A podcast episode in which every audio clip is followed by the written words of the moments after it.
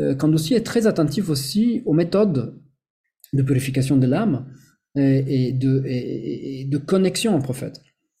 Donc, euh, alors, ce double graphique, donc j'ai deux, on a deux, copies manuscrites de ce livre, si vous voulez. Ça, c'est Kandoussi, vous voyez le trait beaucoup moins stable, beaucoup moins précis. Euh, on va voir un peu quand il écrit pour lui, c'est une chose. Quand il va travailler pour faire des calligraphies pour les autres, c'est un, autre style. Mais les deux euh, ont quelque chose de très très très spontané. Donc, et euh, à gauche, par contre, c'est une copie effectuée par un de ses disciples qui a recopié ce texte. Mais il n'a pas seulement recopié, c'était trois ans avant la mort de Kandoussi. Le texte euh, prend, il est un tiers plus grand que la première version, donc parce que je pense que Kandoussi déborde de plus en plus. C'est ce qui nous disent les sources biographiques. Vers la fin de sa vie, il, il était malamati au départ, on ne le connaissait pas, il était caché, et à la fin, il était extatique.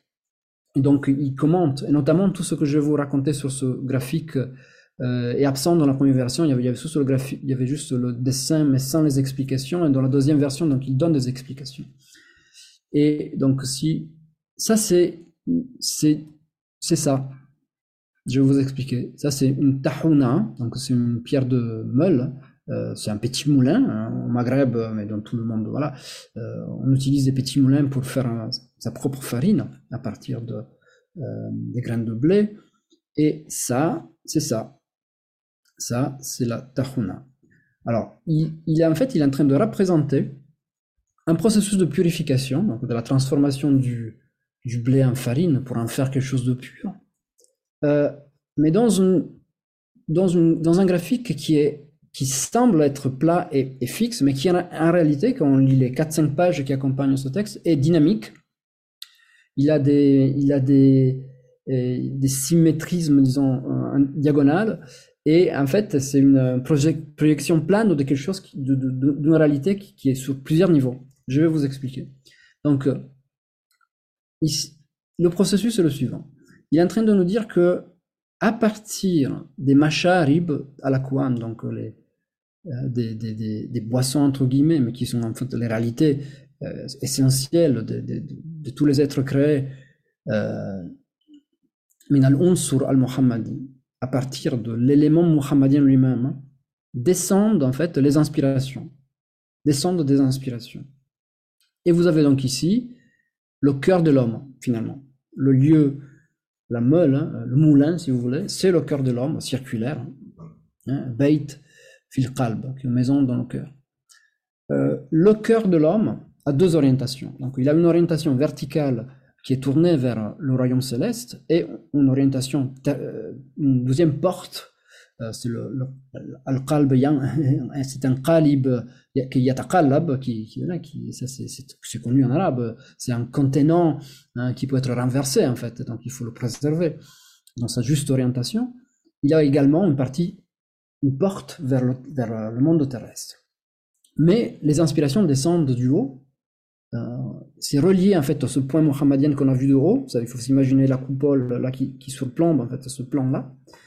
Et donc, euh, qu'est-ce qui se passe? Ben, On a ce personnage-là, là, c'est l'ange de l'inspiration, Malak al qui va suggérer des choses, qui va suggérer des choses euh, à la personne, qui, et qui donc va faire surtout son travail, il nous dit, vous voyez ici cette balance, c'est la la, c'est la, la balance en fait de la charia et de la haqiqa. Donc toute, toute, toute, inspiration doit être sopesée euh, dans la balance de la, de la réalité de, la loi, bien évidemment, tout d'abord, mais également de la, de la réalité spirituelle des choses. Et si c'est si c'est quelque chose de positif, l'ange va pousser l'homme à faire entrer cette, cette, hein, ce, ces grains-là, en fait, dans la tahuna, donc dans la, dans la, dans la pierre de meule, et afin que ça soit écrasé, donc purifié, parce que le, le, processus il appelle tatahir, et donc pour à la fin faire remonter cela jusqu'au ciel, à la source, à l'origine mohammedienne. Vous voyez, c'est ça c'est la couleur verte liée au, verte est liée au prophète. Et, tout cela donc est entouré par deux cadres, par deux cadres. Le premier donc il appelle Da'ira Aduratul Baïda. Donc ça, c'est le cercle, même si c'est carré, il appelle ça cercle, de la, la perle blanche, qui est une des hypostases de la réalité mohammedienne. Et ici, c'est un niveau un peu inférieur de la réalité mohammedienne, du prophète, qui est le, le, le niveau du trône mohammadien. Tout est image du prophète chez lui, hein. nous-mêmes et toute chose, mais on est plus proche, disons, de, on est plus proche de la terre, si vous voulez. Et, et ça, le cercle, c'est le cœur, mais qui en même temps, c'est cette euh, pierre de meule qui tourne. Et elle tourne parce que elle a donc ce, ce, cet axe-là qui est animé, qui est animé par l'ange, disons le, le, pivot, hein, le bâton, est animé, qui s'appelle Qutb, est animé par, par ce, ce personnage qui est, qui est l'ange de l'inspiration. Donc, le problème, c'est que euh, on n'est pas seul dans, ce monde. On a des personnages qui, euh, qui vont essayer de, de, de, s'emparer de, de la pierre, du moulin, pour le faire tourner à l'envers. Il nous dit que ce moulin a 100 dents, 100 crans. Et c'est bien évidemment ça, c'est une, une, représentation de Iblis, le diable.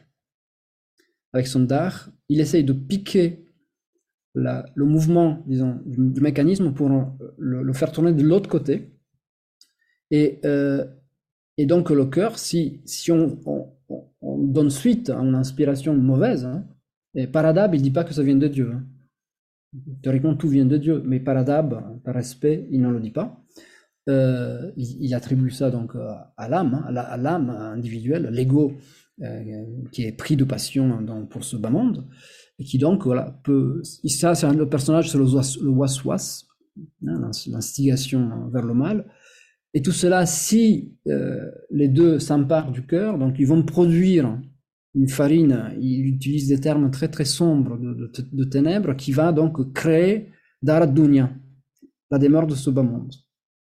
Alors que si c'est l'ange de l'ilham qui, qui, gagne en quelque sorte, nous, nous, allons produire, c'est quoi le, pain qu'on va, cuire à la fin, c'est Dar al-Jinan, les paradis. Les paradis. Euh, et ici, à droite, à gauche, vous avez l'ange de la droite et l'ange de la gauche, qui donc qui sont là pour euh, noter en fait quelle, quelle, euh, quelle partie a gagné. Et après, donc, quand aussi, il, va rentrer plus dans le détail, disons, initiatique, en disant que il faut faire extrêmement attention, là c'est un, rappel profond, au fonctionnement et au nettoyage. Il dit, il parle de ça, de ce petit moulin hein, qui est notre, notre cœur, parce qu'il doit tourner en permanence. Il doit tourner en permanence. Et, et si on ne le fait pas tourner, il s'encrasse. Il s'encrasse et après il faut le nettoyer au burin. Il, il a un langage très, très, très, très euh, concret. Hein. Et, donc, il faut un arche, il faut vraiment, il faut le buriner pour le nettoyer. Et comment on fait cela? Ben, C'est par 100 fois, il dit le matin, l'istirfar, la demande de pardon, 100 fois la, shahada, euh, et, chaque fois avec Muhammad Rasulullah, la ilaha Rasulullah, et 100 fois la prière sur le prophète, matin et soir.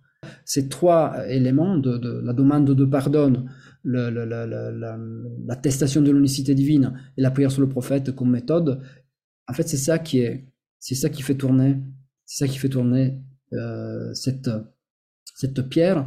Et il nous dit finalement qu'il soit en fait un rah, un rahoui, c'est celui qui, qui actionne en fait, qui fait tourner, qui fait tourner le moulin, un meunier en fait. Hein, euh, parmi les, les meuniers spirituels du monde céleste. Euh, qui sont constamment en l'œuvre, qui ne cessent jamais de faire tourner la pierre. Euh, et dans, dans, dans, le moulin est purement céleste.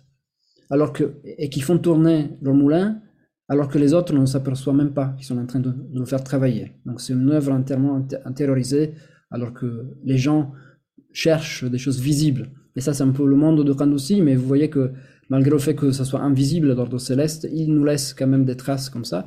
Et ce qui est aussi très intéressant, il rajoute ici, il, dit, il dit que ce mithal, hein, ce symbole, hein, ce dessin qui est symbolique, euh, yaqtadi talwih al il, permet de faire jaillir un, enseignement, disons, symbolique, hein, spirituel, un lucif, un lucif, Mais la haqiqa, mais la réalité de tout cela que je viens de vous raconter est différente de ce qui est représenté. Donc il y a quand même une conscience, pas des limites, mais disons du mécanisme du, dessin symbolique qui n'est pas lui-même une représentation réaliste hein, de, ce qui se passe, de ce qui se passe vraiment, mais c'est juste pour permettre à l'allusion spirituelle du maître de pouvoir être transmise.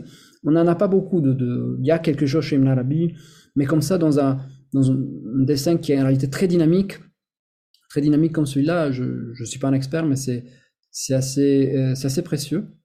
Donc ça, c'est une façon qu'il avait de, donc, de, de représenter l'œuvre initiatique et, tout cela est vraiment connecté ici par ce bâton vert, ce qutb, ce pôle vert jusqu'à la, à sur al-Muhammadi. Ça, c'est un aspect de son enseignement. Mais ce qui est, ce qui est toujours très touchant chez, chez Kanouzi, c'est que c'est toujours dans un, dans un lien d'amour, de pratique, de purification, avec des images, euh, des symboles très, très concrets. Euh, une, pierre de meule, euh, ses engrenages qui peuvent s'encrasser, de la fumée, de la suie qui, qui coule, euh, noir. C'est des choses, voilà, ça, ça, vient du fait qu'on a laissé pénétrer dans notre, dans notre cœur, en fait, euh, des éléments impurs. Donc voilà, ça c'est du concret.